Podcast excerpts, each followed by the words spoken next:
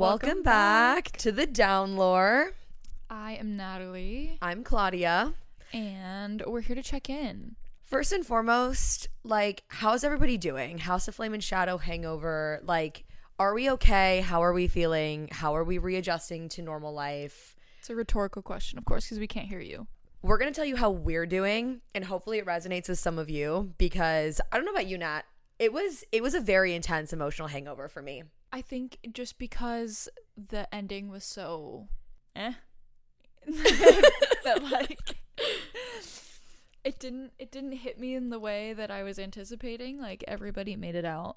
Not I don't want to say unscathed because they certainly were scathed throughout the book, but everyone was chilling at the end. The bad guy was defeated and Pegasus is are back, bitch. So Right. How Like- can I complain? we had a happy for now with basically everybody in true SJM fashion. Like everyone survived that we loved And listen, we love for that. the most part. but it's not going to leave me reeling, you know. Right. I think I think it's more so the withdrawals from being so engulfed by the world. Like you all know, like we took time specifically like blocked off the calendar. Like I literally told people not to talk to me for 3 days and my friends respected that. Like people texted me 3 days later and were like, "Can we talk to you again?" And I was like, Thank you for respecting my privacy at this time. However, I cannot control my emotions at the moment because I feel like coming back out into the real world, I missed the story. I missed being in it for a while after I finished. I think for me, the biggest hangover and the biggest withdrawal from like a set of characters that I had, you're right, it wasn't Bryce and Hunt. Like I was pretty fine with where their story ended up, and we'd been with them for three books. Like that was a lot of time for their relationship and their story to progress and get where it is. I am sad to be leaving Ruhn and Lidia. I think they really were everything in House of Flame and Shadow, and we really only got like a book and a half with them because if you count a little bit of Sky and Breath where they didn't fully know each other's identities, like I just I just need more of them. I honestly think that they kind of saved this book at times because uh, I mean a lot of the discourse online that I've seen following people reading it and the release is that Tharion and Ithan's plot lines I'm not going to disagree with anyone and say that they're riveting. Um, they were definitely left a little to be desired. I don't think either of those characters has been fleshed out. They're not complex. They're they make decisions that make no sense at times for no reason Yeah.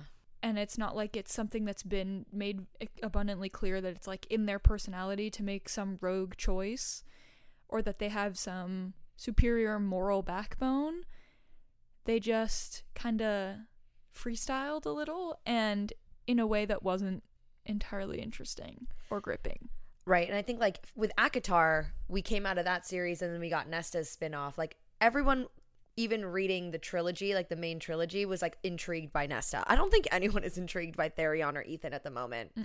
Like even people who it, this the, the thing about a character like Nesta is she's very polarizing. There's people that love her a lot and there's people that hate her. I don't think anyone hates her really that much after reading Silver Flames, but at least everyone has a strong emotion about her because she you get who she is and you have time to see her from someone else's point of view throughout the original trilogy to give you kind of an idea of what to expect with her.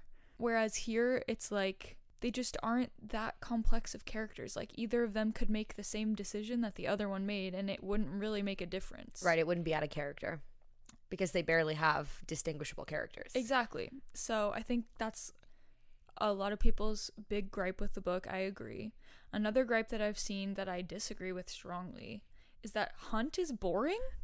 Yeah, no. Heart like Hunt is boring. no. I'm sorry. Did we not watch him sit in a dungeon watching his friend's hand get chewed off?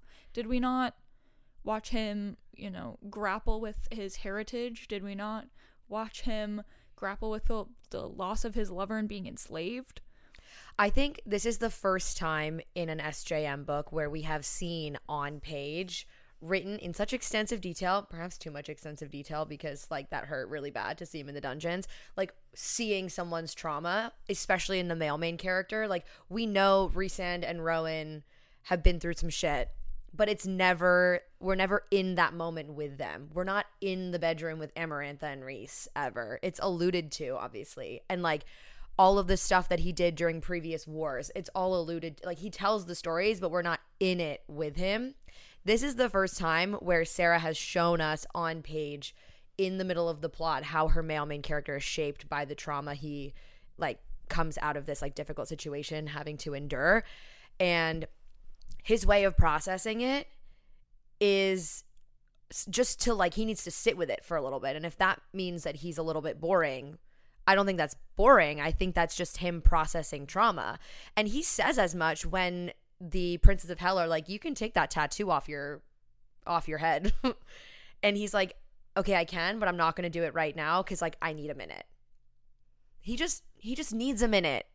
He needs a minute and i think that's extremely normal and human and could be a reason why some readers aren't as into hunt. Obviously being an, an angel who kills people for a living isn't normal in the real world but in terms of his personality and watching him actually have struggles yeah. that's the most he's one of the most human love interests that we get from sarah j. Maas, and personally i really appreciate that about him because it shows that he's can be vulnerable even when he's this like big bad scary guy. Rhysand's only vulnerability ever is if Feyre is in danger. Same with, I mean, Rowan's only vulnerability that I've seen so far is when Aelin is in danger. yeah And, you know, they've had hundreds of years to process whatever trauma they went through before meeting their love interest, whereas Hunt is processing it in real time alongside Bryce. yeah And I think that makes their relationship and his character more interesting. So meanwhile, we have Bryce and like public opinion on Bryce coming out of House of Flame and Shadow is that she's just overly reckless for no reason. She was a little snarkier maybe than she should have been. Um, especially with Hunt, like she was a little snippy with him a few times. Like they had some arguments. This is par for the course with Bryce. Like she is like this. She might be a little bit more reckless than usual. She might not tell people her plans when she should, but she was gonna do all this stuff anyway. Like we should have been prepared for this coming from her, honestly. I mean, it's not like the recklessness was out of the blue. She's been doing insane stuff from day one. And I agree with the take of like, Bryce is unnecessarily reckless and endangers herself and endangers the tertiary cast regularly when she doesn't necessarily need to need to. But for the plot, a lot of it is moved forward by the reckless decisions that Bryce makes, and I think this is a great segue into um, our main topic for today, which is the Cruel Prince series, the Folk of the Air series, and Holly Black's first adult novel, which is Book of Night. These kinds of stories, you have to a little bit suspend your disbelief. A lot bit. Sarah J. Maas, Holly Black, you know, a- any high fantasy series, I think a lot of people don't want to get into that because they think it's silly. Babe, it is. That's the point. That's literally the whole point. It is silly. yeah. None of this happens in the real world. That's half of the fun of it. Part of me thinks like people just want to hate. Pe- People just don't want to have fun anymore. I'm convinced that people who say like reading is stupid or like reading fiction is like silly or frivolous, they're not reading fiction. Because if they were, they would realize It's for funsies, babe. like the real world is what it is. Everybody's reality is different. We're all dealing with the news wherever you live. Like that's going to be different. You know, your news is going to be different depending on what's going on in your part of the world. That doesn't stop us from like appreciating a good little moment to like remove yourself from reality and have a little bit of escapism in order to then like come back to the real world and deal with it with a little bit of, you know, having had a little bit of relief. I listened to a podcast that came out last week from Today Explained, which is one of my favorite podcasts, and it was entitled Why America is Obsessed with Fairy Smut. And I think it does a good job kind of covering the bases of exactly what we're saying. Like, Mhm. this world is a dark place for many people, especially women, and sometimes we just need to dive into the pages of a fake world and escape for a moment before we can return to facing reality because and, and that's not to say that men don't need that too and not to say that men can't escape into these books a lot of the comments that i get and the hesitation that a lot of the straight men in my life have to reading these books or talking about them is the the smut aspect But what they don't realize is that smut actually only appears on about 5% of all pages or less in these books. Yeah. The books in front of us, there is zero smut, not a single smut scene. the Folk of the Air is YA. Smut free. And It's- Book of Night is also smut free. Book of Night is like Fate to Black, like between Fate to Black, Closed Door, like there's romance, but there's not smut in any of these. And even ACOTAR, like to Natalie's point, five percent or less of each book in the Court of Thorns and Roses uh, series is actual smut, and so I think calling the series fairy smut actually does it a bit of a disservice because it's not a fairy smut series. It is a high fantasy epic series I don't see how you could watch Game of Thrones and be into it and then think that ACOTAR is dumb because they're, in my mind, on similar playing fields. They both have this grandiose, epic scope, warring factions and warring families and powers and mythical beings and all, all of that kind of stuff. And I think it's literally just the fact that ACOTAR has a predominantly female audience, does have a few smut scenes throughout, sprinkled throughout, quite literally, like there's two maybe in Mist and Fury, there's one in the first book. and it's yeah and a couple in wings and ruin and then it like even silver flames which everyone is like that's the one that's the hottest it's still only like 5% of the of that the book is way more about female friendship than it's about a man. amen so it's these are epic fantasies with a sprinkle a sprinkle literally the, smut. the difference is the sprinkle of smut and the aesthetic of the covers of the books being like pretty colors. yeah and the fact that women like them. Whereas Game of Thrones is more of a like dark. Same with Lord of the Rings. They have like a, a gray cast over them. It's supposed to be like dark and feels more masculine for some reason. But it's the same kind of shit. Like it frustrates me to no end that people will see something that women like and immediately discount it as oh, this is silly, this is stupid, this is just silly fairy smut. And it is, and it is. But you can't tell me that ACOTAR is silly and then think that Game of Thrones is not also silly. it's all silly It's all silly, It's and all that's silly. the point. That is the point. Bring back people having fun. yeah And all of you, obviously, like if you're listening to this, chances are you've read these books and you've read ACOTAR and all of that, and you enjoy a good literary escapism moment and Mhm. having a good time.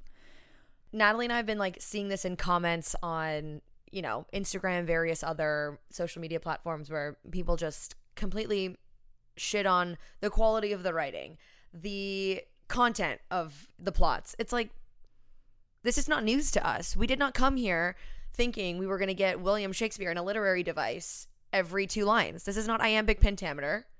We're not here for the rhymes. We're not here for the any of it. Not everyone is Samantha Shannon. Not everyone is going to write and build the most beautifully crafted, well researched world with poetic prose in every sentence. Like, you know, Sarah J. Maas uses the word alpha hole on many of her pages. Yeah, we she know it's silly. She overuses the word mate like 272 times. Someone did a counter and it's up there for it's sure. it's honestly not an exaggeration. In one book, in one of her books. All that to say, go home, have some open, honest conversations with the men in your life, and let them know fairy smut is for them too. And let me tell you, the men that Sarah J. Maas writes would like the books that Sarah J. Maas writes. Hell yeah, hell yeah.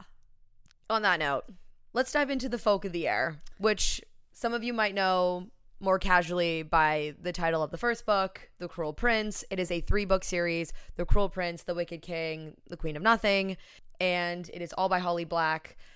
It is, as Natalie mentioned, a YA fantasy, and I think Natalie's got some thoughts on kind of like the world of Folk of the Air. Yeah, it's definitely a very different vibe than a lot of these big epic fantasies with this sweeping romance arc that have become really popular on BookTok and bookstagram and such this world is a lot smaller more contained and so is the plot it's still great but i would say the main difference is that the cruel prince series is a lot more character driven than it is plot driven. Mm-hmm. Whereas Crescent City is one of the most plot driven books I have ever read in my life. For those who aren't familiar with these terms, a character driven plot implies that the plot moves forward as the character develops. Whereas a plot driven book, the character might develop, but it's as a result of what's happening in the plot, not vice versa. So, in a character driven book, for example, a character might have a realization that then causes something to happen in the plot.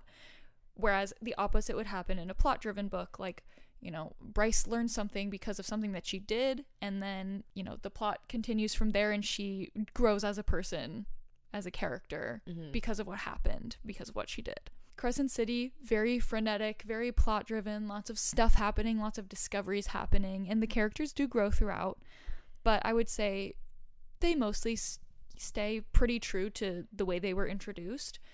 Whereas in The Cruel Prince, I don't even I don't want to call it a coming of age story, but it's our main character Jude starts the book as a 17-year-old or 16-year-old girl and they're still in high school except not really because Jude lives in fairyland. Right. And Which- Fairyland. And it's a little bit different than in one of these epic worlds that's completely unlike Earth. This is on Earth. We are on Earth. Mm-hmm. It's in modern times.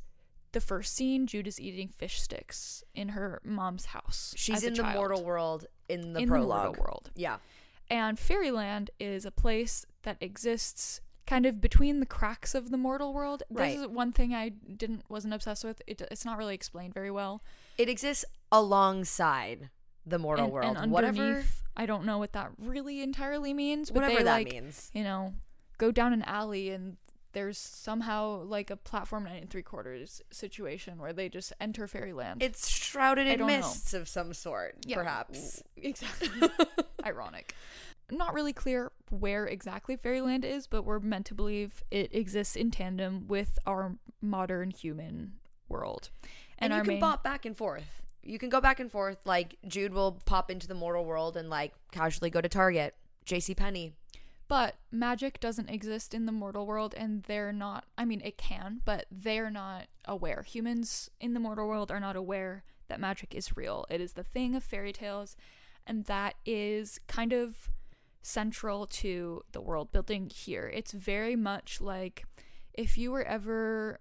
I definitely did this as a kid. If you were ever, when you were a kid, building fairy houses and leaving them in the yard and leaving little treats to like hope in hopes of luring a fairy it's kind of like the very Whimsical. fairy tale whimsical mushrooms and nature fairy vibe rather than the intense bat wing shadow wielding fairy vibe Right. It feels more traditional, Very whimsical traditional fairy tale. tale. yeah And versus our other fairy worlds, which are kind of like fairies but brought into like the modern consciousness of and they're a little like dystopian almost where like this is just like the world is existing as normal and fairyland just happens to also be there and functions as it always has very traditional like kingdom vibes so, the scale and the scope are very different this feels a lot smaller more contained than an, a big epic like a sarah j Maas book yeah.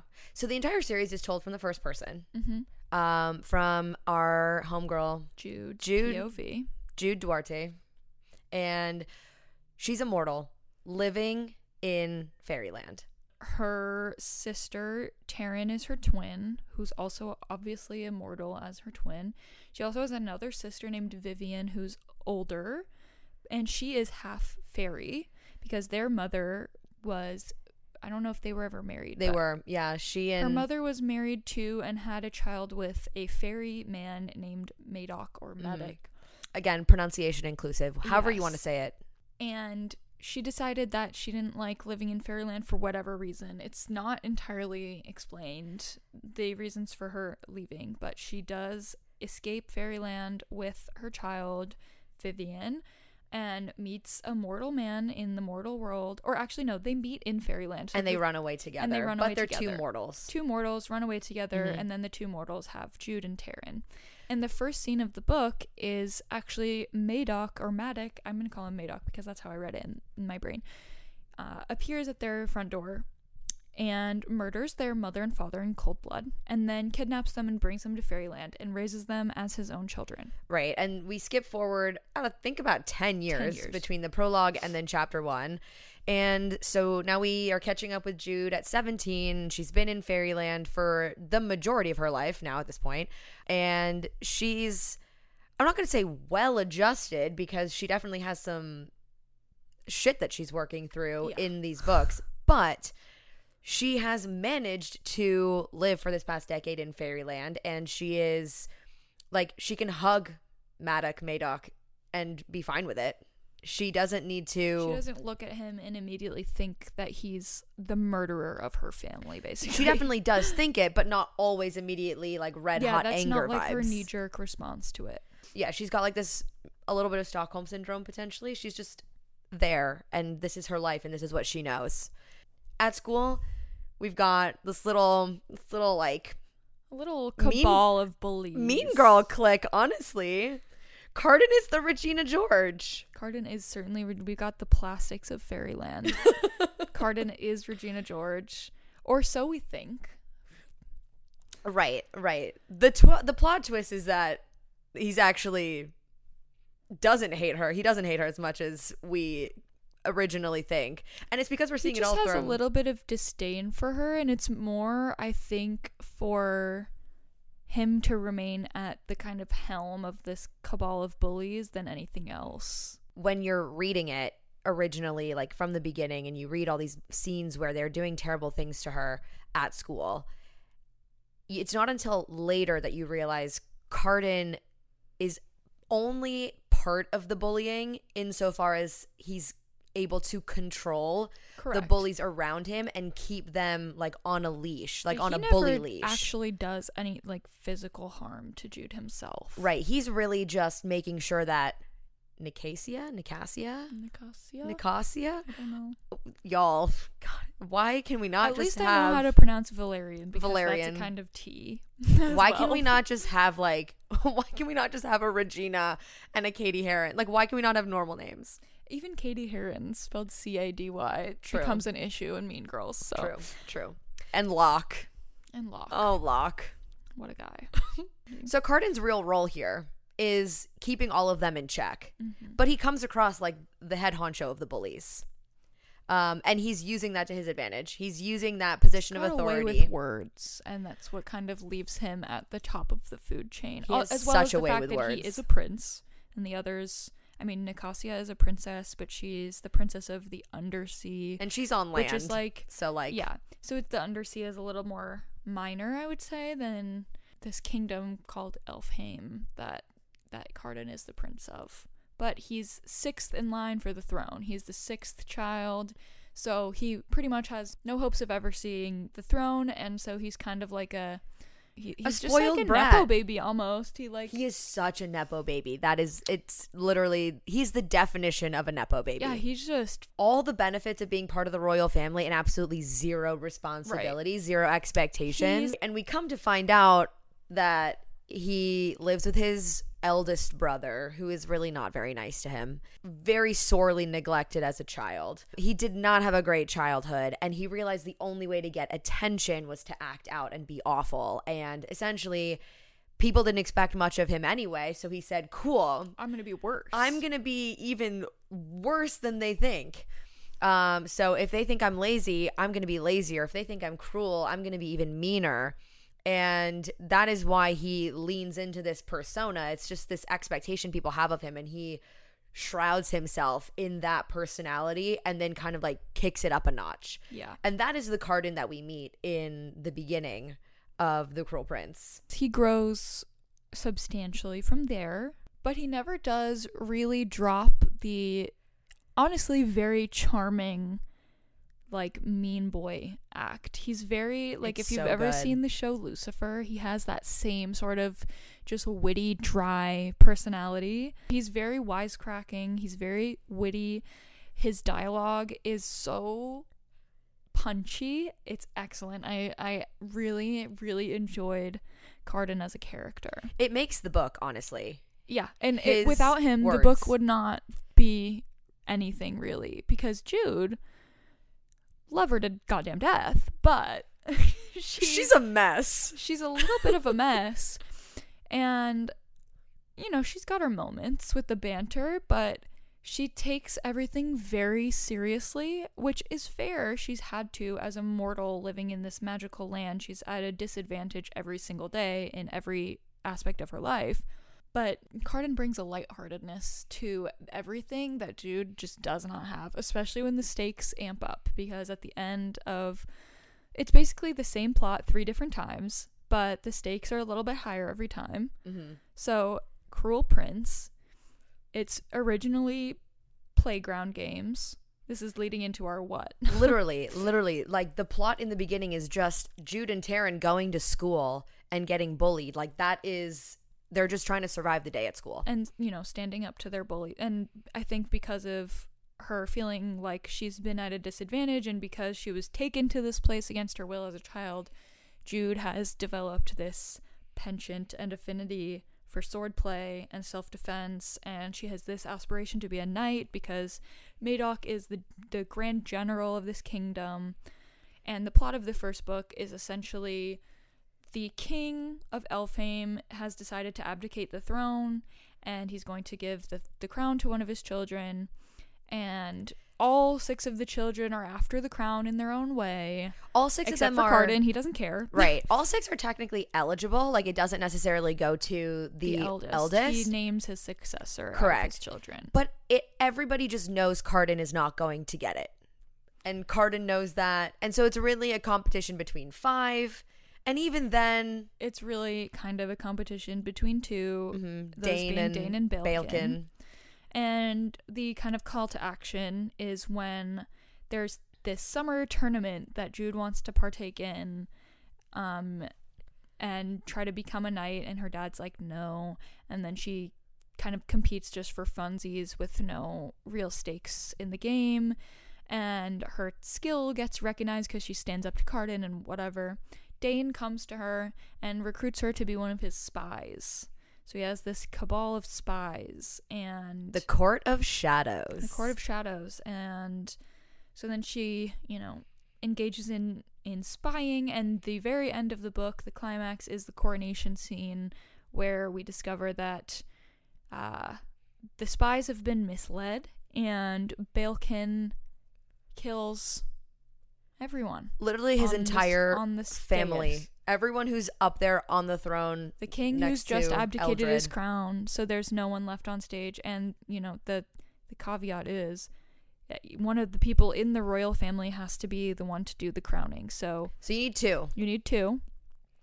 Balkin kills everyone except for Cardan, who's too drunk to even be on the dais. Because he's like, I'm not getting crowned anyway. And he's over it before it's even started. So he's like barely even coherent at this point, And he's not standing up there. correct. He's like standing in a doorway somewhere, just kind of chilling, watching it all happen. And Jude is like, You should probably hide.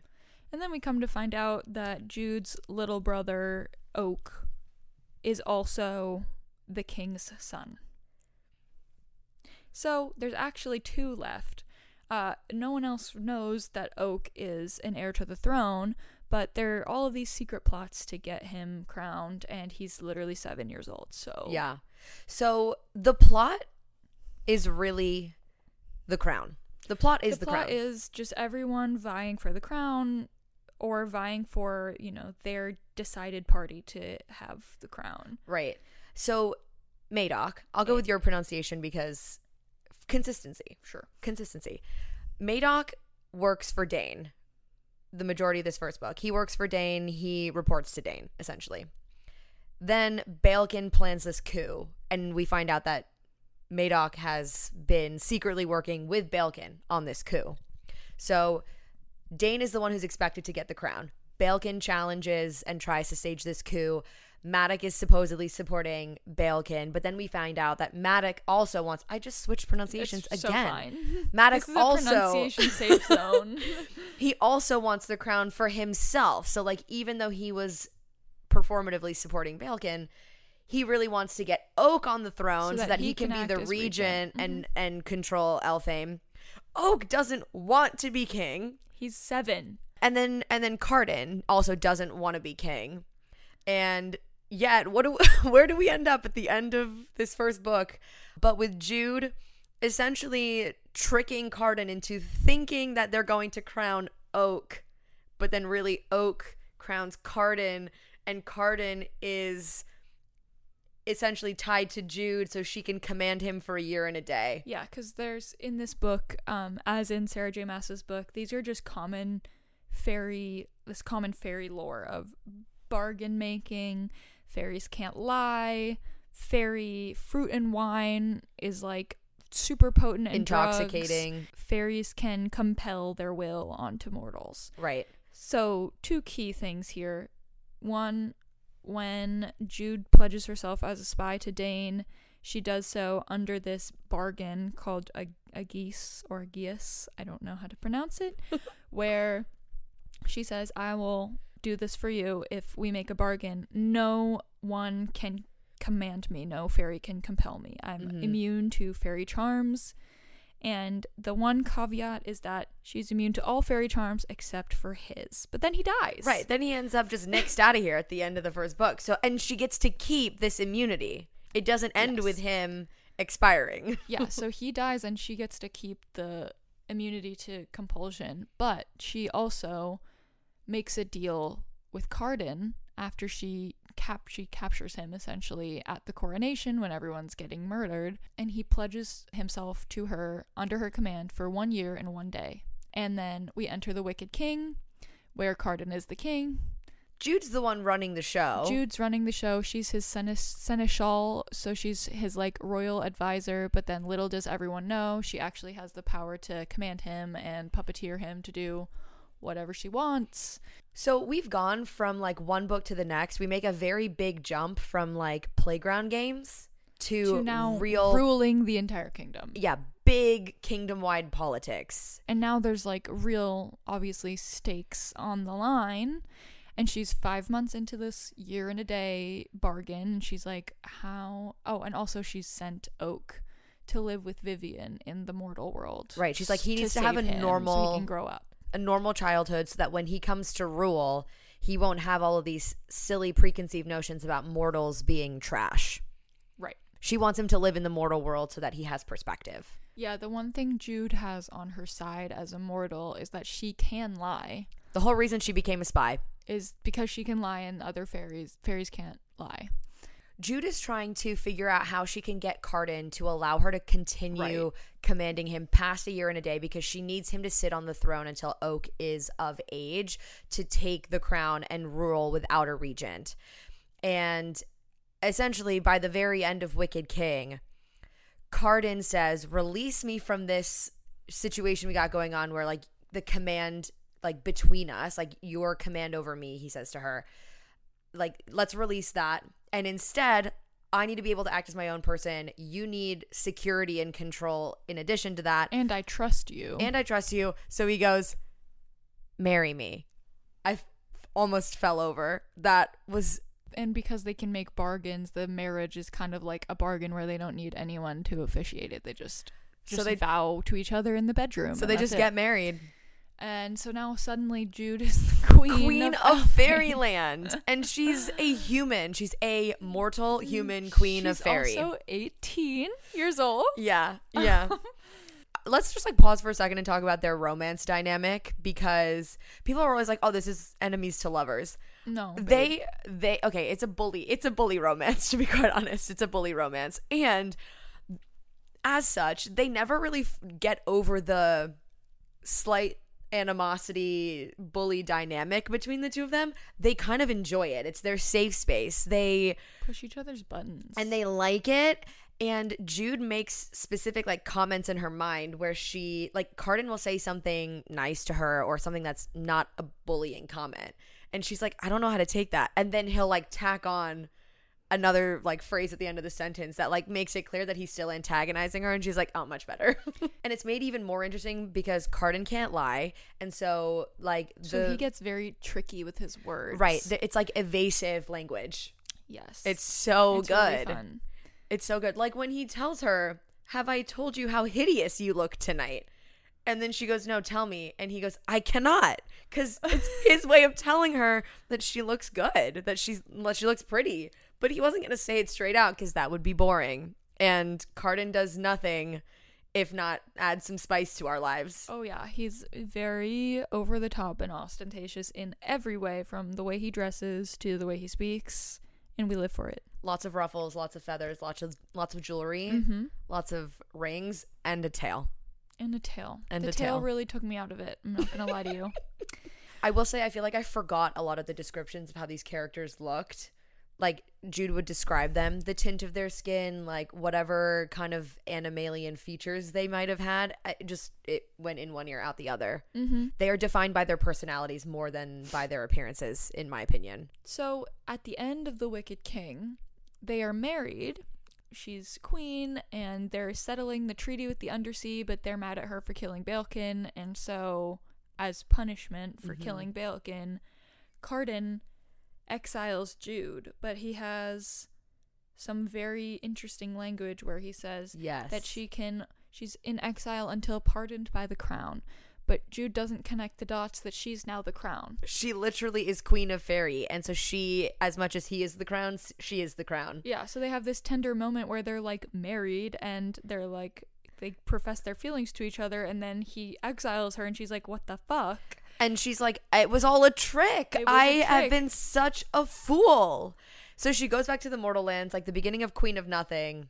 She's literally the Queen of Nothing. She's like trying to just eke out a living in the normal human world, and she is like, does not know what to do with herself. Yes. And then Taryn, her twin, comes back and is like, I killed my husband and I'm pregnant and I need you to go So messy. back to the mortal world or back to fairyland and pretend to be me and get me out of this little messaroo because I'm about to be on trial for killing my husband. Right. And Jude can't be compelled, so they can't force her to tell the truth. Exactly. So she can lie and she has to go. She pretends to be her sister. And Cardan immediately knows that it's Jude. Of course, because it wouldn't be a good romance if he didn't immediately recognize his woman. And it's like a whole thing because in the last book, he, when he was under all of the drugs that Balekin gave him, he thought that Taryn was Jude. And she had like kind of betrayed them a little bit. It was a whole mess. And then in this book, uh, he knows her immediately. He's like, "Why did why didn't you come back, you dumbass?" And she's like, "You exiled me. What are you talking about?" And then she gets kidnapped by her dad. Right, because he thinks he's coming to save Taryn. 'Cause he He's like, let's he's get her out of the clutches of this king. And then we get a couple of scenes where she's like trying to suss out what he's planning because he's a little scheming schemer. He's still trying to go after the crown, too. So, like, Balekin's out of the picture, but Madoc is still, like, gunning for the crown. He's Mhm. taken half the army and he's, like, recruiting some of the smaller courts and is trying to, like, rally their troops to support him. So she's, like, undercover as Taryn at this point. Yes, and then eventually Cardan himself, the High King, he comes to rescue her and she's like that was silly of you to do. Right. She's like, Why are you here? And he's like, Why would I not be here? She's like, For many, many reasons, you should not be here. Right. First of all, for your safety. Second of all, don't you hate my ass? And he's like, You're such an idiot because I literally said, pardoned by the crown, you could have come back anytime. And You're he's the like- queen. what do you mean? And she's like, Oh, I was the idiot the whole time. Fuck. And he's like, Didn't you get my letters? And she's like, What letters? He's like, I literally begged you to come home. And so yeah, throughout Queen of Nothing, then it's that's about halfway through the book, and then they're just figuring out how to defeat Madoc from there and keep the plan on because he is really attempting to use this blacksmith guy named Grimsen to make a new crown so that he can be the king and take them down with his armies, whole nine. But at the end of the book, Some crazy shit happens. crazy ending. This whole book, uh, this whole series, there wasn't really a lot of magic. Right. It's the more magic just, like, is Curses and Mhm. bargains and fairy wine, but there wasn't really any like magic magic in the way there was no elemental Sarah magic. J. Maas's Right. characters are like magic with elements or shadows or whatever. And Cardan then has Cardan has one moment in The Wicked King at the very end of the book, Yeah. he is they're having the show showdown face off with the undersea and he just like uses his apparently the king is connected He's to the land tied or to something the land. He like makes the ocean start to boil. He creates an entirely new island. Like he does some crazy, crazy shit. But that is like the biggest show of magic that there has been up until that point. And then until we get to like a second version of his magic coming through in the Queen of Nothing. and it's not just his magic it's the the crown's magic so Mhm. now that jude is queen she gets like mortally wounded because her dad stabs her through the side and she like Draws gets on stitched yeah. up and with with dirt inside and They'll like pack some dirt onto the wound and the land will heal you. And And, it it, does. literally does. And it does. Then, you know, towards the end of the book, we get a really big showing of magic because there's the face off with with Madoc, and he appears at the palace, and Cardan is like, "I'm gonna just let's let the people choose who they want to be the king. Everyone who wants me to be king say I." Then, when people have pledged themselves to him, he snaps the crown in half. Yeah, he's like, this crown is tied to my family line, and they've said I was going to be the end of the crown. They said I would ruin everything, so we might as well just smash it. Yeah, so he s- splits the crown in half, and then there's a big earthquake through the room, and the throne also splits in half, and then he turns into a giant snake. That was so unserious. Yeah, it was very silly because the forger, blacksmith guy, made this crown for his family line, and he curses all of his objects, so Mhm. whoever breaks the crown is cursed. And Everything so- he makes is magic in some way, but the flip side of that is if you fuck with it, you end up cursed. Whether it's a pair of earrings or a sword or a crown, like Grimsen just like finds joy in messing with people and cursing them unbeknownst to them at all when they accept these objects.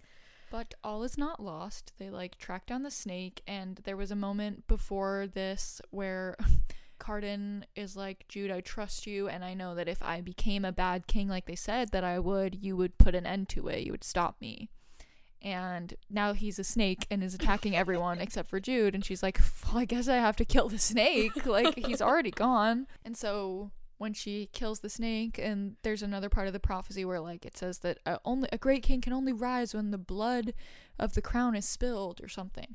And she kills the snake, and who pops out of the snake carcass but naked Cardan? Yeah, just butt ass naked. Cardan walks out, just struts out, and it's like, oh man, Whew, thank God I'm out of that thing. So we've got Cardan and Jude just They're on the throne. Everything's fine. Oak is still chilling in the mortal world for now. right.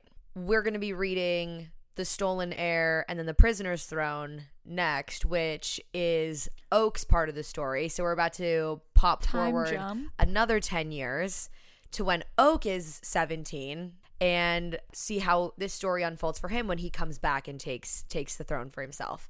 Besides being driven by different people wanting the crown and managing all of the hijinks that went on there, the central piece of the plot was Jude and Cardan's romance and learning to hate and love each other simultaneously. So good. and it was really great. I loved their banter. I liked the progression. My one issue is I really couldn't fully get my head around the hatred. And also, there's that moment where, gosh, who is it who tells Jude that falling in love or the feeling of love is a lot like the feeling of fear? And so I think she doesn't even like realize, like she's scared of him because yeah, he bullies they say her, that a lot. and so she doesn't even really fully realize that she's that she kind of likes him because she's just scared in general. She doesn't realize that there's a difference between being scared of him and being scared of like this feeling of attraction, which is so interesting because the whole thing is from her POV. You're inside her head, and she's she's an interest. Her head is an interesting place to be. She her re- reactions to what's going on around her, whether it's other people's reactions to the world and how she kind of like perceives them, or the things that happen, are just so hilarious. Like, it's she just does not have the same normal reactions you would expect someone else to have. Well, like I was saying earlier, it's it's hard to tell whether it's just like, oh, she just takes everything really seriously because things are very serious for her. The odds are stacked against her in every way, mm-hmm. and she's very ambitious. She wants to prove that she has value in this world where people don't value mortals. And in fact, a lot of people, a lot of the fairies will like have mortals be slaves for them and they glamour them and make bargains with them to do their bidding unbeknownst to the mortals even while they're doing it. But it's hard to tell whether it's a result of this severity and the seriousness of the stakes for Jude that make her so rigid or whether she just like genuinely lacks a little bit of humanity in kind of a way. Like she's not sociopathic she cares a lot about the people in her life She does and have doing right by them Yeah, but and she, does have also- emotions. She just pushes them down and only really uses her like anger and hatred as fuel. Yeah, exactly. Every all of her decisions, everything that she does is really really driven by like vengeance almost. Yeah. And I, I- that makes her persona and her reactions to things that other people say or do pretty silly. Like she reacts very seriously to everything. Yeah. And I think another thing we were talking about too is like why does Cardan hate her so much up front? Like it's like why does he feel the need to bully her? And she cannot for the life of her understand why he would be scared of her because he tells her that she's terrifying and we know he can't lie. I think she's terrifying for more reasons than one to him, but definitely like her seriousness would show on her face and the fact that she like just kills people sometimes and is like a spy and is really cunning. Yeah, she's wild. Like it scares him and she as a mortal who feels like she's been uh, underestimated her whole life She's way has a lot of trouble reconciling that she's actually a force. And Cardan Cardan also tells her like he was jealous that she had a family in Madoc and her sisters that cared for her in like maybe in a fucked up way because obviously Madoc killed her actual parents, but you know, Right, tomato tomato. In this sense, like I get that his hate for her originally was driven by Jealousy. jealousy of he's like I'm a prince and my dad ousted me from my own house and I had to live with my abusive brother who beat me up all and yeah, and all of his other siblings were also either mean to him or like didn't care about him. His mom didn't care about him. Everybody just kind of Yeah, shunned him. No one cared about him, and yet Jude over here is like a worthless mortal who has somehow attained the love of a fey man who killed her parents. Yeah, the Grand General like takes it as his like takes her under his protection with Taryn and essentially just is like, well, they're they're my my children to take care of now. He just accepts them into his household, So I think Cardan holds a little bit of a grudge against her for for that. which is like yeah, the root of the bullying and the fact that she's just human. The fact that she's human is what drives other people around her to bully her. And the fact that he thinks she's sexy also bothers him because he hates Oh her. my god. But he's also he hates that he wants her also. Right. which is just and When- she doesn't she has trouble reconciling herself as attractive too because she's like grown up being mortal swine in this world so she underestimates her appearance and she underestimates her abilities and that make it very hard for her to understand when someone else is coming at her with genuine feelings Also, just some of the when Cardan tells her like some of the things that he says. I think of you often. It's disgusting. Put me on a stretcher. I passed away. passed away. So good. And just the way that he says these things to her, like he does it pains him to admit that he's attracted to her. It's it's so toxic. I would not want to be Jude in any stretch of the imagination, but reading it, wow, it really does something to you. should we chat through Jude and Cardan versus our main I guess if you even want to call it a romance in Book of Night. Yes. So Jude and Cardan bully enemy vibes in the beginning. They end up married, but they always kind of keep this bit going of antagonizing each you, other. I love you kind of thing. it's so good. Then you do a little pivot. You go into Holly's newer book, more adult book, called Book of Night. And our main girl, Charlie, you enter into her world, and she is dating this really just like Joe Schmo of a guy named Vince. Yeah, he's very uh John Smith, um Jane Doe, John Doe, all of literally the like most basic, bland, boring guy ever, but has a little bit of an interesting vibe because he's the plot of this book is driven by there are people who can manipulate their shadows with magic. that is the only magic It's really the only in this magic book. in this book, and this guy that she's with has no shadow. And there's some people that don't have a shadow anymore because it was either stolen from them or, you know, they cut it off. I don't know, somehow. And this guy doesn't have one, and it's a little unnatural and off-putting. And he also his job is to clean up murder scenes, and he works under the table. So Right. And we're referring to him as a Joe Schmo of a guy. So just this is the baseline, okay? Um, and so he doesn't have this shadow, and when you don't have a shadow, people look at you a little different. They're like, "There's something missing from there's something missing from you, literally, the shadow. So there must be something missing from your soul. There's like a screw loose, screw missing. You know, just everyone's a little wary. But Charlie, our homegirl in Book of Night, is like, ah, he's fine. yeah, she's a little she's a little broken, and so she kind of can look past his shadowlessness. Right. She's like, he's just a good, steady guy. Like he pays his third of the rent, and He, he, drives to work in his white van, and then he comes home in his white van, and, and he gets it. the groceries, and he like cleans the gutters, and he just does normal relationship type things. And she's like, you know, I appreciate that. Uh, I also appreciated this book takes place in Western Massachusetts, which I grew up in Massachusetts, so I was very familiar with the setting and the Dunkin' Donuts of it all in this book. but it also did take me out of the story a little bit because I know some of the some of the towns that she mentions are real places, and it's a little silly to think about like a nine million dollar estate existing in West Springfield, Massachusetts. um, Springfield, Massachusetts is very crime ridden, so it was a little silly to think about. Which like makes sense because Charlie's a con artist, but doesn't make sense for the big sprawling mansion. Right, there's like a, a guy who's a rich guy and he has a big sprawling mansion and he's obsessed with shadows and whatever, and that becomes something down the line. Um, but really, what we wanted to dive into here is the the difference in the romances between these two books. One, obviously, being a kind of rivals to lovers slash bully trope, um, grow as you go situation. Whereas in this book, it's kind of the other way around. They're like in a very boring, blah vanilla relationship, and Right.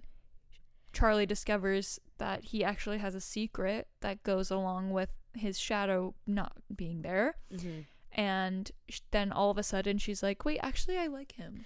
Right. He t- he takes off because once she starts realizing his real identity and starts piecing things together, um, he's like, it's so much worse than you think. He's like, you don't even know the half of it, and it is so much worse. And for your own safety, I'm gonna leave. And only after he's gone, to Natalie's point, then she's like, wait, I miss him. I want him back. Um, and thus she d- goes off on this entire journey to figure out what the hell is going on and looks for this object called the Book of Night. Um, so it's really it's really just one big mystery kind of thriller for her. And There's lots of flashbacks to the past um, between her and between the guy whose name is Vince.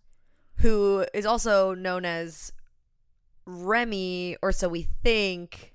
There's a whole thing of like, there's this guy who looks exactly like Vince, and she's like, oh, it is Vince, and it's the grandson of the rich guy, but he died in a like car bombing situation like a year ago. So she's like, then who the fuck is this? And it's a whole thing. Right. So this this rich guy who's obsessed with shadows, he stole someone's shadow. He has a stolen shadow, and he's not a good dude. So like he's got this big sprawling mansion, but again, like it's he's not on the up and up. So he's got all- all of this that he has is just gotten from crime and stealing and embezzlement and whatever the hell he does. And, And, uh, Charlie knows that he's a bad guy because She had a run-in with run-in him with him as a as a- child. yeah, while yeah, was when she was conning. younger. And so this guy's grandson is is dead. But then Charlie finds this dead guy's ID in Vince's duffel bag and the picture is there like it's Vince on this ID with the dead kid's name and she's like how did he fake his own death from a different state too. from a different state. So we come to find out at the very very end he did not in fact fake his death. He's dead. He's dead, dead, but at the very end of his life, as the blood is spilling out of him, he allowed his blood to spill onto his shadow.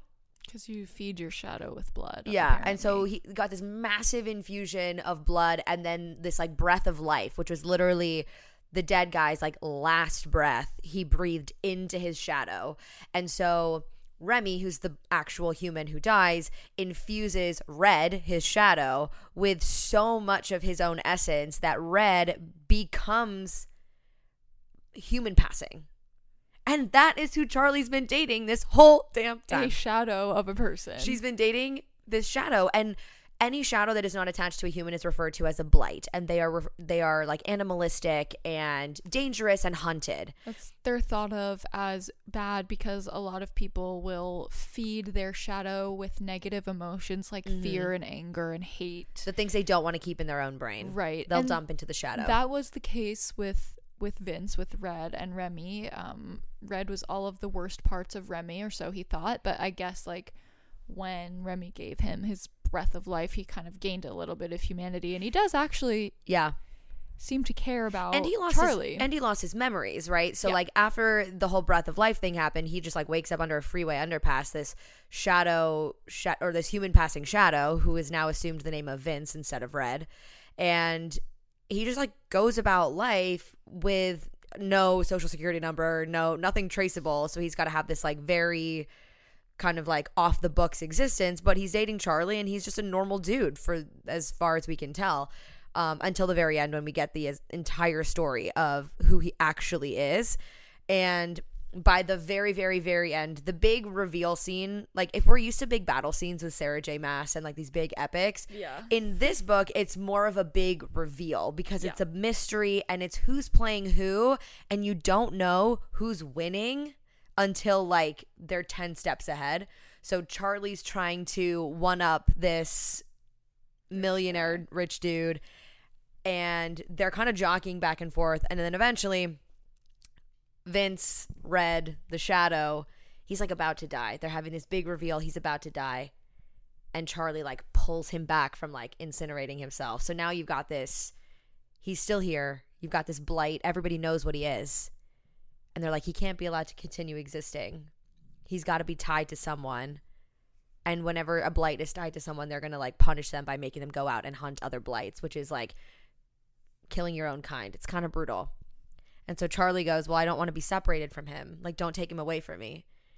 And the very very end of the book charlie's like you know there's one solution to this. There's one good way to not be separated. And it is for you you vince you shadow blight to be attached to me. And she's already cut her own shadow off. Yeah. First because you can't be controlled if you don't have a shadow. so now she's literally connected to She's vince. connected to Vince, and he's once he's connected to her, he loses all of his memories, and he's in a very angered state. He's like, "Who are you?" And she's like, "I'm your girlfriend." He's like, mm, "That's not ringing any bells." Yeah. And that's where it ends. That's where the book leaves off. And there is supposedly, Allegedly, it's going to be a duology. which thank God, because like I need to know how how Charlie is gonna get Vince to love her again while they have to go hunt all these blights. Like that's brutal work to try and get your shadow to fall in love with you. Wow. I'm interested to see what Holly Black does with that book because this book did not really do it for me. To be so very for real, um, it I did not like the execution of the flashbacks to the past. I didn't think they added anything to. You could have just not read them, and it wouldn't have made a difference. Except for the ones with Remy, those kind of made a difference. and I didn't really feel any sort of way about any of the characters except for Vince. I liked Vince. Loved Vince. He was, and the fact that he was a shadow like made him a little more complex. Although it was like, how did he gain humanity really? If he's supposed to be this thing filled with hatred and fear and anger, I I liked his sort of story. I like the concept of a sh- an autonomous shadow. I but think I just couldn't really get myself to care that much about Charlie or believe in her con ability because by the time we start the book, she's like retired from the game of conning and she's just a bartender. And it's very hard to wrap your brain around her being this like con mastermind until she's like suddenly cracking locks and putting clues together that you're like, wait, what? what I think became very obvious reading Book of Night is that Holly Black has a specific type of female main character that she likes to write about. Yeah. They're like very jaded, probably very, you know, very angry in, you know, at something, someone, their circumstances, whatever it is. And again, similar to Jude, her like Charlie's reactions to things are really not normal. Like she walks into an apartment, sees a dead body, and is like, fuck, now I gotta get the couch cleaned which honestly made me laugh. Like Yeah, I, I did enjoy um I did cackle out loud. Um but it's it's a very specific type of female main character. And Charlie's 28, so she's Jude 10 years older, really, mm-hmm. with more life experience and just a little more rough and tumble.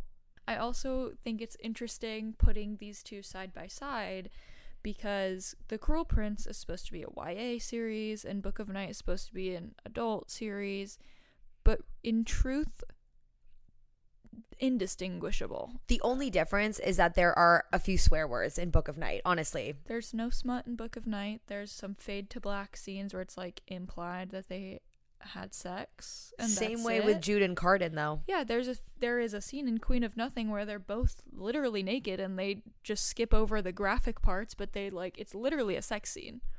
I don't know. It was just like the prose wasn't any more complex or interesting. There weren't any more crazy themes to put together. It was just and I th- I think it brings up a bigger conversation of like what is a YA book?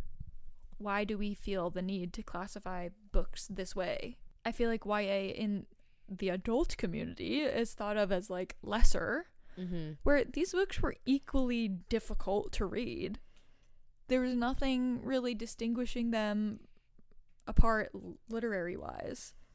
Same thing as kind of I was talking about earlier, put things in this box that makes it even more unserious to the general public. Like somehow it's morally superior or more productive to read something classified as adult like Book of Night versus reading The Cruel Prince, where in reality, The Cruel Prince is a better series, in my opinion. And And like same with Sarah J. Maas too, right? Like Throne of Glass starts as YA, YA. and Crescent City is adult. And the only difference really is that Crescent City has a couple of smut scenes. Yeah. And even the first book has like a half a smut scene. Half a smut scene. If that. Girl, we don't get a real smut scene in Crescent City until like 1200 pages into the series. it's pretty nuts. Sarah made us work for that. Mhm. So speaking of Sarah J. Maas and Holly Black, I think there's an interesting connection to be made between Jude from The Cruel Prince and Nesta. Both of them under similar circumstances, plucked from their homes, from the mortal world, from human society, taken into magical fairyland. Obviously, Jude remains a human and Nesta gets dunked in the cauldron, but they both have to grapple with now kind of being the on the outside looking in in a world that is relatively inhospitable to their kind, just like generally doesn't like them. Um, and their coping mechanisms are honestly pretty pretty similar. Like Nesta lashes out, Jude is fueled by anger. Nesta goes into the cauldron, and her response is to grab a piece of its power. Jude is motivated by power. So if you're a Nesta girly and you're like, I don't like Jude, I find her annoying, just like pause for a minute. Just pause for a minute and maybe like reconsider. And then Charlie from Book of Night reminds me more of a Bryce. She's a little reckless Very. and also 10 years older, you know, like she's just got more life experience under her belt and she's a little bit sassy and just kind of like uses her personality and people underestimating her to go after what she wants. She wants people to think that she's weaker than she is. She wants to use banter to kind of like get information without people knowing that she's getting information. Um, she's kind of sneaky and plays on her vulnerabilities to make people not find her as threatening as she really is.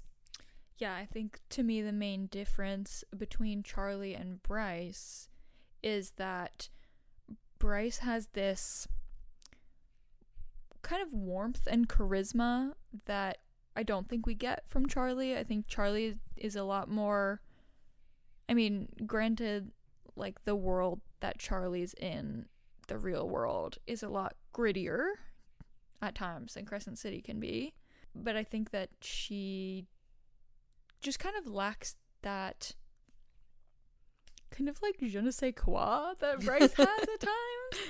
Like Charlie understands the the consequences of her actions, I think, in advance a lot more than Bryce does. Bryce just kind of does stuff and figures it out later, Mm-hmm. whereas Charlie's a lot more calculated about her recklessness. Like she knows she has to be reckless to get certain things done, but it's to an end that she understands is coming, whereas Bryce just kind of fucks around and finds out. Well said. Very well said.